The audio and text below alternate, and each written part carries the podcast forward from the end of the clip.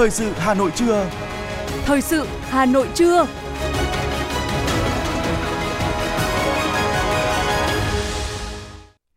Kính chào quý vị và các bạn. Bây giờ là chương trình thời sự của Đài Phát thanh Truyền hình Hà Nội. Chương trình trưa nay thứ bảy ngày 16 tháng 12 có những nội dung chính sau đây. Thủ tướng Phạm Minh Chính làm việc với các doanh nghiệp Nhật Bản về vi mạch bán dẫn. Các doanh nghiệp tích cực dự trữ hàng hóa, tổ chức nhiều chương trình khuyến mãi kích cầu mua sắm, đảm bảo hàng Tết dồi dào, không tăng giá. Nhiều nước gia tăng Covid-19 và bệnh hô hấp, Bộ Y tế khuyến cáo đeo khẩu trang. Hôm nay, miền Bắc bước vào đợt rét đậm rét hại đầu tiên trong năm. Phần tin thế giới có những sự kiện nổi bật. Israel cho phép chuyển hàng viện trợ vào Gaza qua cửa khẩu Kerem Salem.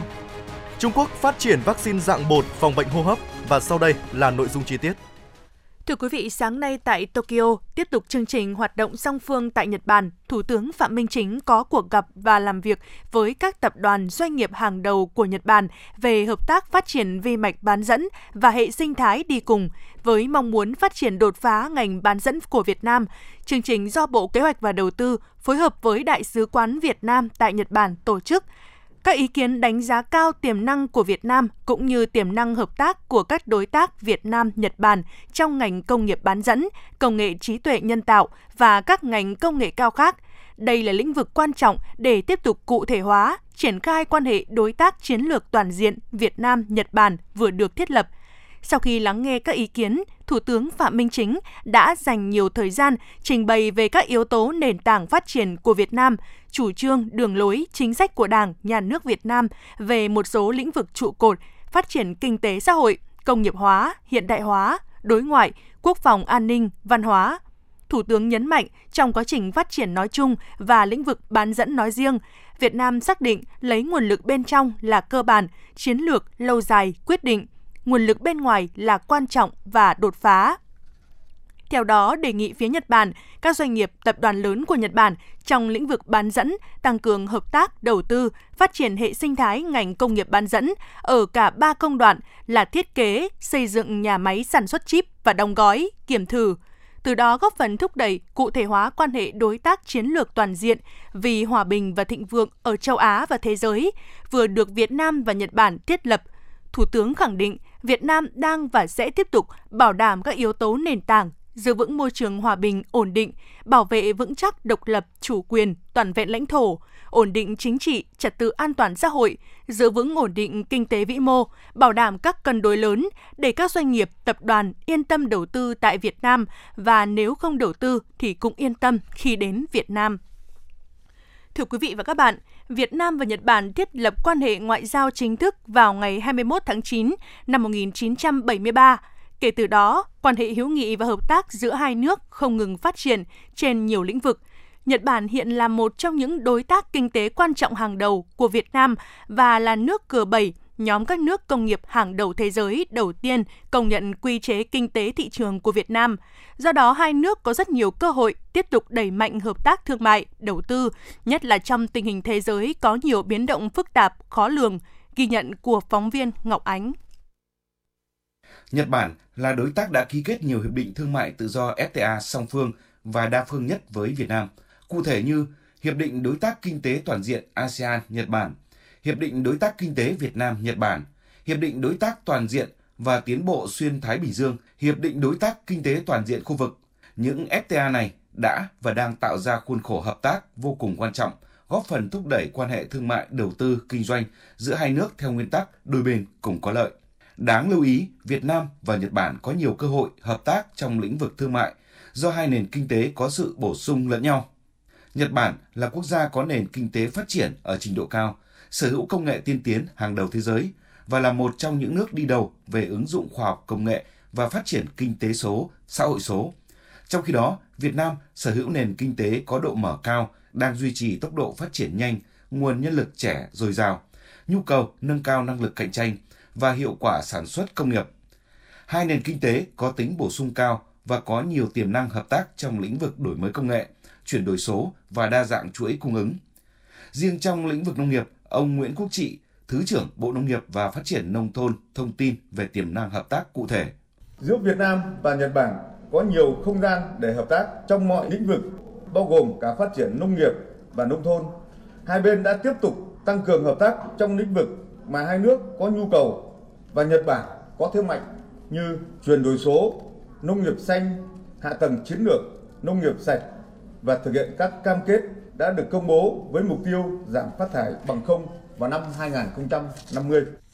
Thống kê cho thấy kim ngạch thương mại song phương giữa hai nước tăng đều qua các năm. Tổng kim ngạch thương mại hai chiều năm 2020 đạt 40 tỷ đô la Mỹ, năm 2021 đạt 42,7 tỷ đô la Mỹ, năm 2022 đạt 47,6 tỷ đô la Mỹ. 10 tháng năm 2023 đạt gần 37 tỷ đô la Mỹ. Hơn nữa, Nhật Bản là thị trường nhập khẩu lớn các mặt hàng phương tiện vận tải và phụ tùng, máy móc thiết bị dụng cụ phụ tùng khác, gỗ và sản phẩm gỗ, hàng thủy sản, máy vi tính và sản phẩm điện tử và linh kiện mà Việt Nam có thế mạnh. Ở chiều ngược lại, Nhật Bản xuất khẩu chủ yếu máy móc, phụ tùng thiết bị sang Việt Nam. Hai nước đã dành cho nhau thuế suất tối huệ quốc từ năm 1999 là một doanh nghiệp sản xuất và xuất khẩu sản phẩm nước mắm truyền thống vào thị trường Nhật Bản vài năm gần đây. Ông Lê Anh, giám đốc công ty trách nhiệm hữu hạn mắm Lê Gia cho biết. Thị trường Nhật là thị trường mà chúng tôi luôn mong muốn hướng đến đầu tiên bởi vì với chúng tôi nếu chinh phục được thị trường Nhật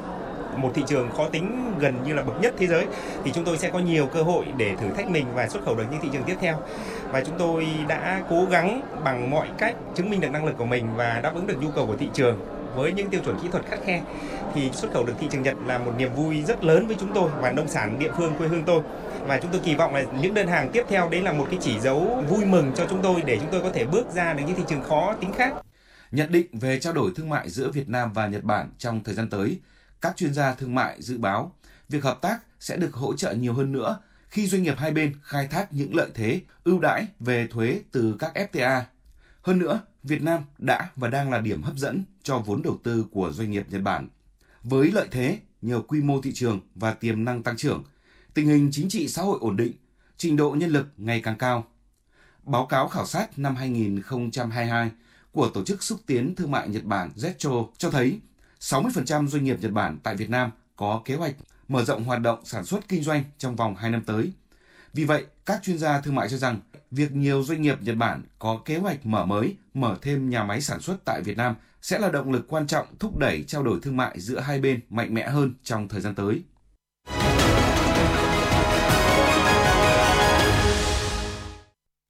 Những sự kiện nổi bật diễn ra trên địa bàn thành phố sẽ tiếp nối chương trình. Thưa quý vị và các bạn, tối qua, tuần lễ văn hóa du lịch Điện Biên tại Hà Nội đã được khai mạc tại khu vực đền Bà Kiệu, phố đi bộ Hồ Hoàn Kiếm. Đến dự có Phó Chủ tịch Ủy ban Nhân dân thành phố Vũ Thu Hà, Giám đốc Sở Văn hóa Thể thao Đỗ Đình Hồng. Bên cạnh được thưởng thức các tiết mục đặc sắc, từ ngày 15 đến ngày 17 tháng 12, khán giả còn được tìm hiểu những nét văn hóa vùng cao với không gian trưng bày sắc màu văn hóa vùng cao Điện Biên, tái hiện không gian kiến trúc truyền thống của ba dân tộc Thái, Mông và Hà Nhì. Trong đó, những nét văn hóa truyền thống của các dân tộc sẽ được tái hiện một cách sinh động với các hoạt động lao động, sản xuất, trang phục, các nghề thủ công như đan lát, chế tác nhạc cục, nghệ thuật vẽ hoa văn trên vải bằng sáp ong và các hoạt động triển lãm ảnh từ Điện Biên Phủ năm 1954 đến Hà Nội Điện Biên Phủ trên không năm 1972, Hội nghị quảng bá xúc tiến du lịch tỉnh Điện Biên qua các hoạt động này nhằm để Điện Biên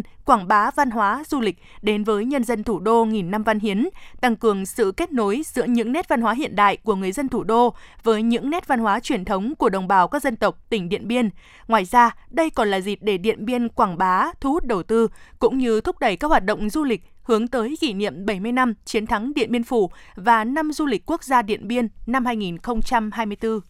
Thưa quý vị, du lịch sinh thái đã và đang là hướng phát triển phổ biến của nhiều địa phương, trong đó có Hà Nội. Với lợi thế về không gian, cảnh quan và những vùng đất đai chủ phú của các huyện ngoại thành, Hà Nội hoàn toàn có thể phát triển các khu du lịch sinh thái kết hợp với trải nghiệm văn hóa để thu hút và níu chân du khách lưu trú lâu hơn du lịch sinh thái được xác định là trọng tâm của du lịch thủ đô năm 2024, làm phong phú các loại hình du lịch, khẳng định danh hiệu Hà Nội là một trong những điểm đến du lịch hàng đầu thế giới. Chúng ta cùng tìm hiểu vấn đề này trong bài viết của phóng viên Hoa Mai.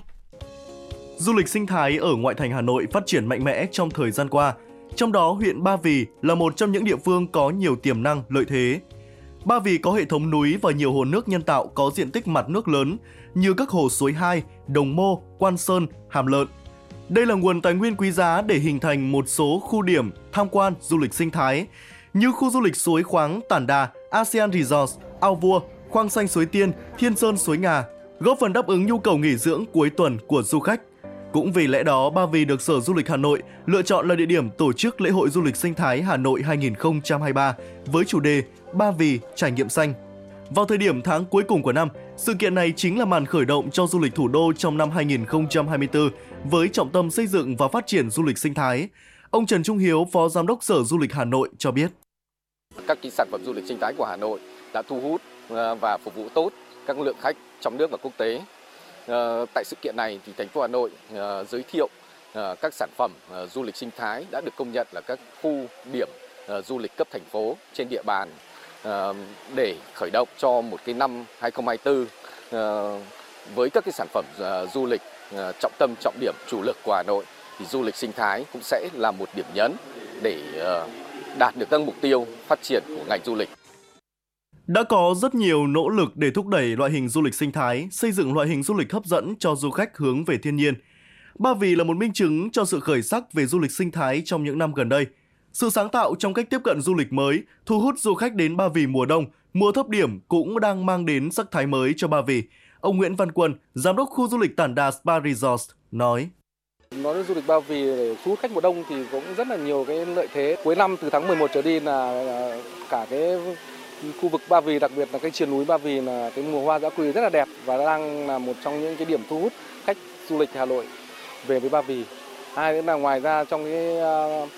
tháng gần Tết và ra Tết là du lịch du lịch tâm tâm linh là cũng rất là phát triển. Tiềm năng du lịch sinh thái thủ đô nói chung và của Ba Vì nói riêng còn rất lớn. Nguồn tài nguyên phong phú của vườn quốc gia Ba Vì, các phế tích pháp cổ và diện tích mặt nước lớn nếu được khai thác hiệu quả thành các sản phẩm du lịch đặc trưng sẽ góp phần thu hút du khách. Sự phát triển du lịch đã góp phần vào chuyển dịch cơ cấu kinh tế Ba Vì theo hướng tăng tỷ trọng dịch vụ, giảm tỷ trọng nông nghiệp. Dự kiến từ nay đến năm 2025, tỷ trọng dịch vụ du lịch sẽ đạt 55 đến 60% trong cơ cấu kinh tế huyện. Loại hình du lịch sinh thái dựa vào môi trường tự nhiên và văn hóa bản địa chính là xu hướng phát triển du lịch xanh, du lịch bền vững. Ông Nguyễn Đức Anh, Phó Chủ tịch Ủy ban nhân dân huyện Ba Vì cho biết. Đây cũng là một trong những cái lợi thế để chúng tôi tiếp tục ờ, quảng bá Ờ, cái du lịch sinh thái, ờ, phát triển các cái sản phẩm du lịch mới, trong đó là tập trung vào cái phát huy cái lợi thế tiềm năng như là cái tiềm năng về bảo tồn về bản sắc văn hóa ờ, đối với vùng đồng bào dân tộc thiểu số. Đấy cũng là một trong những cái lợi thế của chúng tôi. Du lịch sinh thái đang tạo nên xu hướng mới gắn với nghỉ dưỡng, hoạt động thể thao và văn hóa bản địa. Việc sớm khởi động loại hình du lịch sinh thái hướng tới năm 2024 đã khẳng định nỗ lực làm mới sản phẩm và chất lượng của du lịch thủ đô. Hà Nội cũng đang củng cố hình ảnh là điểm đến du lịch hàng đầu thế giới, vừa được Tổ chức Du lịch Thế giới tôn vinh. Trong năm 2023, Hà Nội đã thu hút 24 triệu lượt khách, trong đó có 4 triệu lượt khách quốc tế, tăng hơn 33% so với kế hoạch đề ra. Sang năm 2024, Hà Nội đặt mục tiêu đón 26,5 triệu lượt khách, trong đó có 5 triệu lượt khách quốc tế.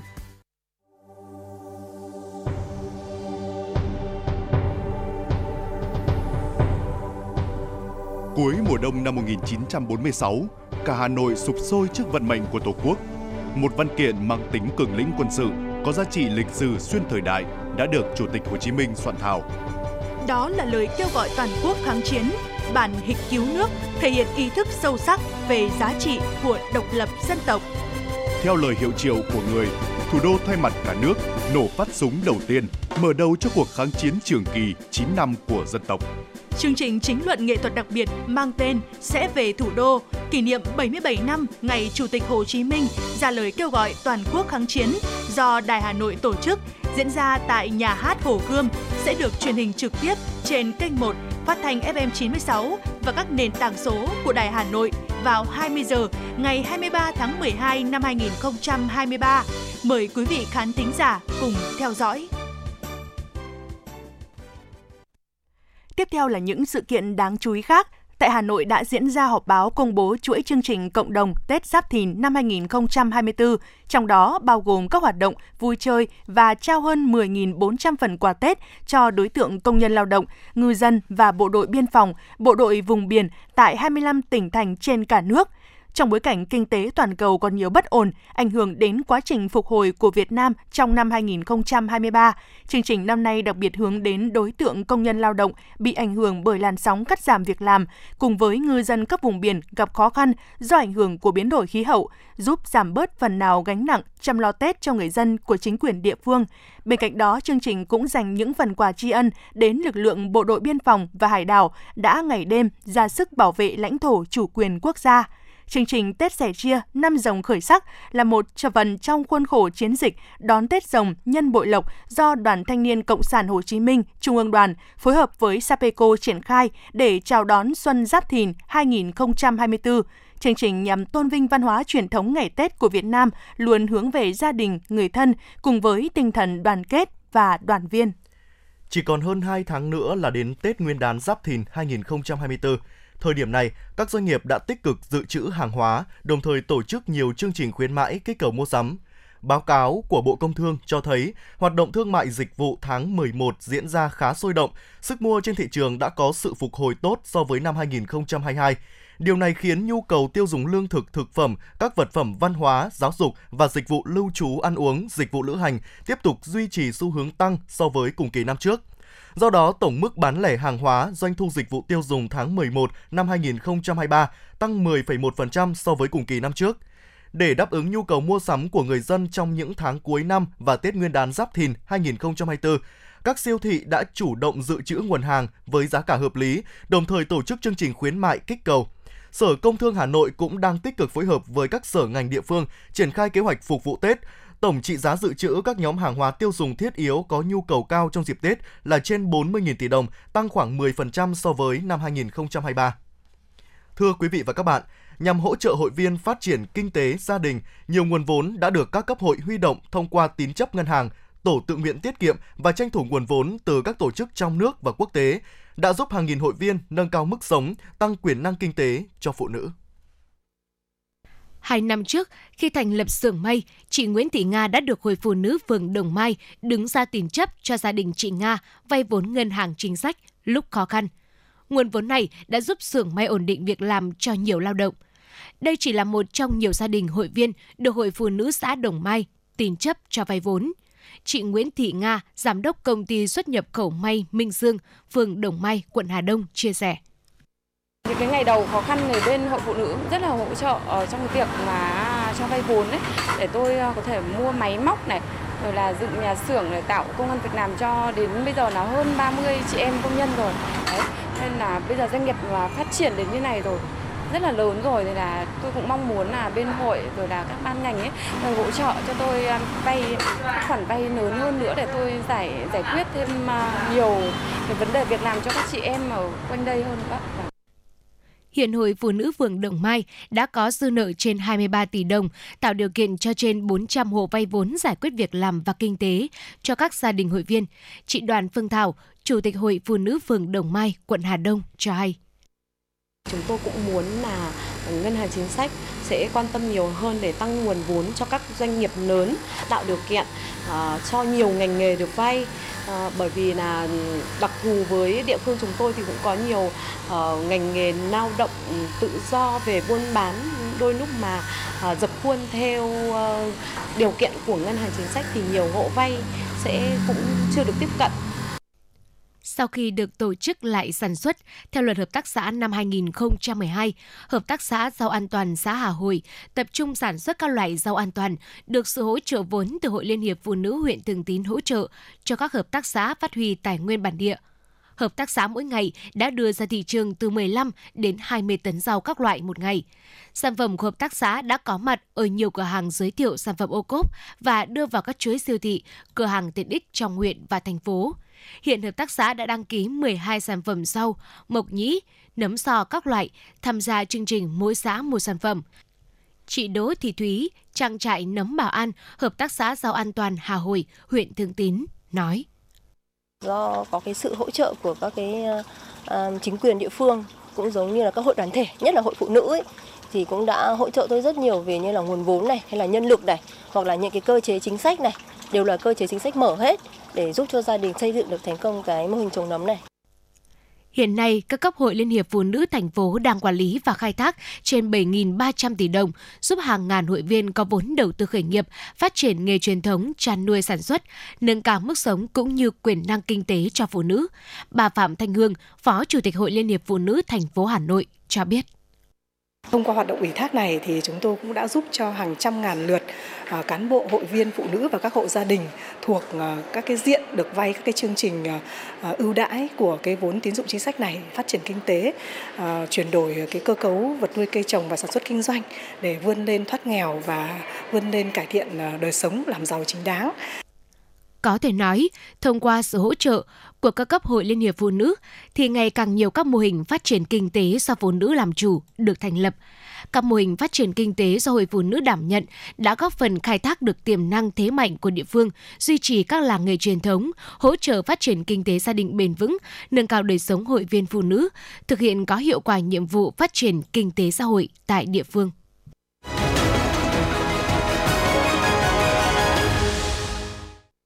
Mời quý vị và các bạn nghe tiếp phần tin. Từ ngày 15 đến ngày 20 tháng 12, tại Hội đồng thi trường trung cấp nghề giao thông công chính Hà Nội diễn ra phần thi kỹ năng nghề công nghệ ô tô. Theo ban tổ chức, nghề công nghệ ô tô có 22 thí sinh đến từ 11 đơn vị. Kỳ thi kỹ năng nghề thành phố Hà Nội có 25 nghề với sự tham dự của 284 thí sinh. Trong các nghề được tổ chức có những nghề mới đáp ứng yêu cầu nâng cao chất lượng nguồn nhân lực phù hợp với tiến trình hội nhập phát triển như nghề tiện công nghệ cao, phay công nghệ cao, phát triển ứng dụng di động, robot di động, internet vạn vật, công nghệ ô tô. Chia sẻ thông tin với báo chí, tiến sĩ Hoàng Minh Đức, Phó Cục trưởng phụ trách quản lý điều hành Cục Y tế Dự phòng Bộ Y tế cho biết, một số quốc gia đang ghi nhận số ca mắc COVID-19 gia tăng. Còn tại nước ta, theo tiến sĩ Hoàng Minh Đức, tình hình dịch bệnh COVID-19 vẫn đang được kiểm soát. Số ca bệnh ghi nhận thấp, giải rác tại một số địa phương và phần lớn có triệu chứng nhẹ hoặc không có triệu chứng. Cùng với đó, số ca nhập viện và số bệnh nhân nặng tại các cơ sở điều trị cũng thấp. Kết quả giám sát tác nhân gây bệnh hiện chưa ghi nhận biến thể mới, bất thường. Tuy nhiên, Bộ Y tế vẫn khuyến cáo người dân đeo khẩu trang tại những nơi công cộng. Tại Hà Nội, Trung ương Hội Thầy thuốc trẻ Việt Nam phối hợp với công ty trách nhiệm hữu hạn AstraZeneca Việt Nam tổ chức họp báo thông tin về chương trình mạng lưới đổi mới sáng tạo y tế chuyển đổi số vì sức khỏe phổi giai đoạn 2. Theo đó thì giai đoạn 1 chương trình đã được triển khai tại thành phố Hồ Chí Minh, tính đến hết 30 tháng 11 đã khám cho hơn 12.000 người dân đăng ký. Giai đoạn 2, chương trình triển khai từ nay đến hết ngày 30 tháng 1 năm 2024 tại Hà Nội, tại Cần Thơ, Đà Nẵng và Thừa Thiên Huế. Hội Thầy thuốc trẻ Việt Nam sẽ tư vấn sức khỏe và sàng lọc cho người có yếu tố nguy cơ với các hoạt động như là khám bệnh tổng quát, chụp X quang, siêu âm, điện tim, kiểm tra đường huyết và các chương trình y tế công cộng cho người dân. Giai đoạn 2 sẽ khám sàng lọc nguy cơ bệnh ung thư phổi và các bệnh lý về phổi khác cho hơn 50.000 người dân tại 4 tỉnh, thành phố hơn 1.000 y bác sĩ trên địa bàn 4 tỉnh thành phố tham gia các hoạt động khám bệnh, tư vấn miễn phí và hỗ trợ người dân nhận biết tầm soát bệnh ung thư phổi và các bệnh lý về phổi khác. Hoạt động khám tại cộng đồng của chương trình sẽ được tổ chức vào ngày mai 17 tháng 12 tại phố đi bộ Trần Nhân Tông, Hai Bà Trưng, Hà Nội.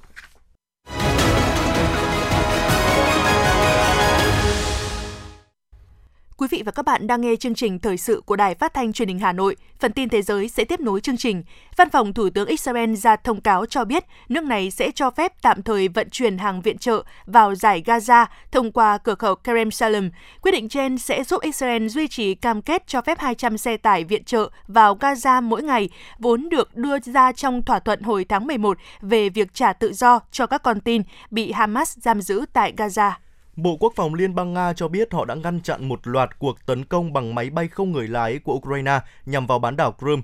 Bộ Quốc phòng Liên bang Nga cho biết các lực lượng vũ trang nước này đã bắn hạ 26 máy bay không người lái. Tuy nhiên, thông báo của Bộ Quốc phòng Liên bang Nga không cho biết cuộc tấn công của máy bay không người lái Ukraine có gây ra thiệt hại gì về người hay tài sản hay không. Bộ trưởng Nội vụ Liên bang Đức Vesser liệt tuyên bố chính phủ nước này đã quyết định gia hạn các biện pháp kiểm soát biên giới với Séc, Ba Lan và Thụy Sĩ thêm 3 tháng cho đến ngày 15 tháng 3 năm 2024. Bộ trưởng nêu rõ cảnh sát Liên bang Đức sẽ tiếp tục thực hiện một cách linh hoạt toàn bộ các biện pháp của cả lực lượng cảnh sát kiểm soát cố định và kiểm soát cơ động nhằm thực thi quyết định nêu trên. Trung Quốc vừa bơm vốn trung hạn lớn nhất từ trước đến nay, cùng với đó là nới lỏng những hạn chế mua căn hộ ở các thành phố lớn. Đợt bơm vốn này vượt kỳ vọng hơn gấp đôi của các nhà phân tích cũng như lớn hơn nhiều so với kỳ vọng các đợt bơm vốn trước đây. Để duy trì thanh khoản dồi dào cho nền kinh tế, trước đó chính phủ Trung Quốc bán thêm 1.000 tỷ nhân dân tệ, 140 tỷ đô la Mỹ trái phiếu chính phủ cũng như nâng tỷ lệ thâm hụt tài khóa lên mức cao nhất trong 3 thập kỷ. Chính phủ Trung Quốc cũng vừa nới lỏng mạnh các biện pháp hạn chế mua nhà ở thủ đô Bắc Kinh và thành phố Thượng Hải nhằm ngăn chặn tình trạng suy giảm mạnh của thị trường nhà đất. Theo dữ liệu do Văn phòng Thống kê Quốc gia Anh công bố, nền kinh tế Anh giảm 0,3% trong tháng 10. Lần đầu tiên kể từ tháng 7, GDP đã giảm theo từng tháng. Kinh tế Anh sụt giảm sau mức tăng 0,2% vào trong tháng 9. Dịch vụ sản xuất công nghiệp và xây dựng đều cho thấy kết quả yếu hơn mong đợi. Ba lĩnh vực này đã đồng thời giảm lần đầu tiên sau 5 tháng. Đây là nguyên nhân chính khiến GDP giảm do quy mô của chúng trong nền kinh tế. Hoàng tử Harry của Vương quốc Anh đã có được chiến thắng trong vụ kiện nhà xuất bản báo chí Mirror Group Newspaper. Đây là một chiến thắng pháp lý đầu tiên của Hoàng tử Harry trong số nhiều vụ kiện được đưa ra xét xử chống lại các tờ báo lá cải ở xứ sở sương mù. Các nhà nghiên cứu khoa học Trung Quốc đã phát triển công nghệ vaccine hít dạng bột khô, đơn liều để chống virus đường hô hấp. Đại diện nhóm nghiên cứu cho biết công nghệ vaccine mới này có thể giúp phát triển nhanh chóng các loại vaccine phòng chống và chữa trị hiệu quả các bệnh truyền nhiễm mới, bất ngờ xuất hiện trong tương lai.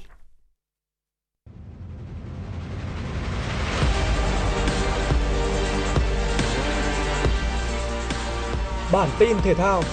Bản tin thể thao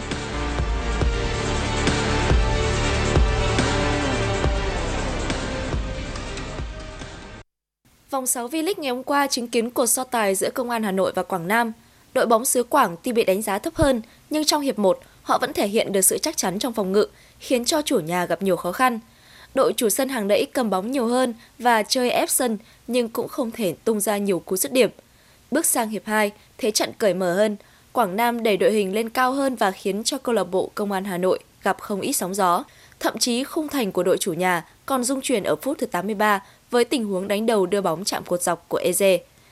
Về phần công an Hà Nội, họ cũng không ít lần có cơ hội được ăn mừng bàn thắng, nhưng hết Quang Hải cho đến Giovane đều không thể tận dụng cơ hội. Hai đội dù rất cố gắng nhưng không bên nào có thể ghi bàn. Do vậy, họ đánh chia điểm với tỷ số không đều. Kết quả này đã giúp Công an Hà Nội tạm vươn lên vị trí thứ tư, còn Quảng Nam vượt qua Hà Nội FC để leo lên top 9 trên bảng xếp hạng V-League. Tối hôm qua, cuộc so tài giữa Club Leon và Urawares tại vòng đấu thứ hai FIFA Club World Cup 2023 đã diễn ra để xác định đội bóng sẽ chạm trán nhà đương kim vô địch châu Âu Manchester City tại bán kết của giải đấu năm nay. Hai đội bước vào trận đấu với lối chơi khá chậm và chắc chắn. Các tình huống tấn công đều dễ dàng bị đối thủ bẻ gãy từ khu vực trung lộ và ngoài biên, nên không có nhiều cơ hội được tạo ra. Sang hiệp 2, hàng công hai đội có nhiều cơ hội nguy hiểm hơn nhưng đều bỏ lỡ đáng tiếc. Phút thứ 73, Urawares tung tiền đạo Alex Jack vào sân để tăng cường sức mạnh hàng công. Quyết định này lập tức phát huy hiệu quả khi chân sút người Hà Lan chỉ mất 5 phút để ghi bàn cho đội bóng Nhật Bản. Khoảng thời gian còn lại, không những không tìm được bàn gỡ hòa, Club Leon còn phải chơi thiếu người từ phút thứ 84 do William Tessilo bị truất quyền thi đấu. Trung cuộc Urawares giành chiến thắng 1-0 để ghi danh vào bán kết FIFA Club World Cup gặp nhà đương kim vô địch Champions League Manchester City. Theo Trung tâm Dự báo Khí tượng Thủy văn Quốc gia, sáng nay bộ phận không khí lạnh mạnh đã tiến sát đến biên giới phía bắc nước ta. Gió trong đất liền chuyển hướng đông bắc, mạnh dần lên cấp 3, vùng ven biển cấp 4, cấp 5, giật cấp 6, cấp 7. Trong đợt không khí lạnh này, nhiệt độ thấp nhất về đêm và sáng sớm ở Trung Du, Đồng bằng Bắc Bộ và Bắc Trung Bộ phổ biến từ 11 đến 14 độ. Khu vực vùng núi Bắc Bộ phổ biến từ 7 đến 10 độ, vùng núi cao có nơi dưới 3 độ. Khu vực từ Quảng Bình đến Thừa Thiên Huế phổ biến 15 đến 18 độ. Thủ đô Hà Nội nhiều mây, sáng có mưa, mưa rào rải rác, sau có mưa vài nơi, gió đông bắc cấp 3, ngày trời rét, đêm rét đậm, nhiệt độ thấp nhất từ 12 đến 14 độ, nhiệt độ cao nhất từ 19 đến 22 độ. Quý vị và các bạn vừa nghe chương trình thời sự của Đài Phát thanh Truyền hình Hà Nội, chỉ đạo nội dung Nguyễn Kim Khiêm, chỉ đạo sản xuất Nguyễn Trung Sơn, cố vấn chương trình Uông Ngọc Dậu, chịu trách nhiệm tổ chức sản xuất Lê Xuân Luyến, chịu trách nhiệm kỹ thuật Phạm Lê Minh, tổ chức sản xuất Thùy Chi cùng các phát thanh viên Võ Nam Thúy Hằng, kỹ thuật viên Quang Ngọc phối hợp thực hiện. Thân ái chào tạm biệt.